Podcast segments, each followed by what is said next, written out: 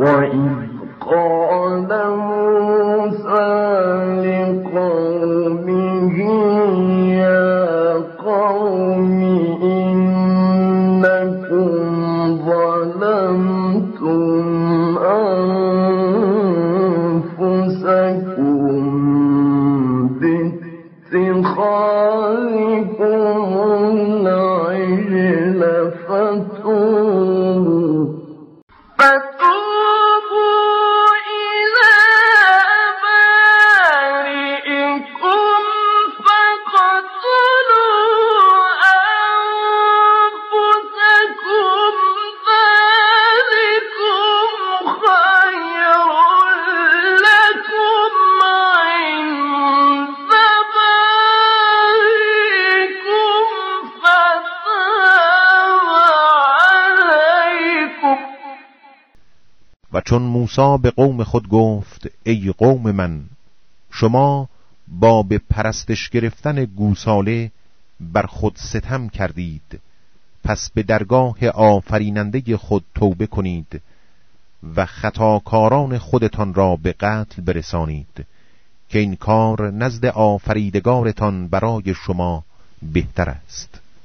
پس خدا توبه شما را پذیرفت.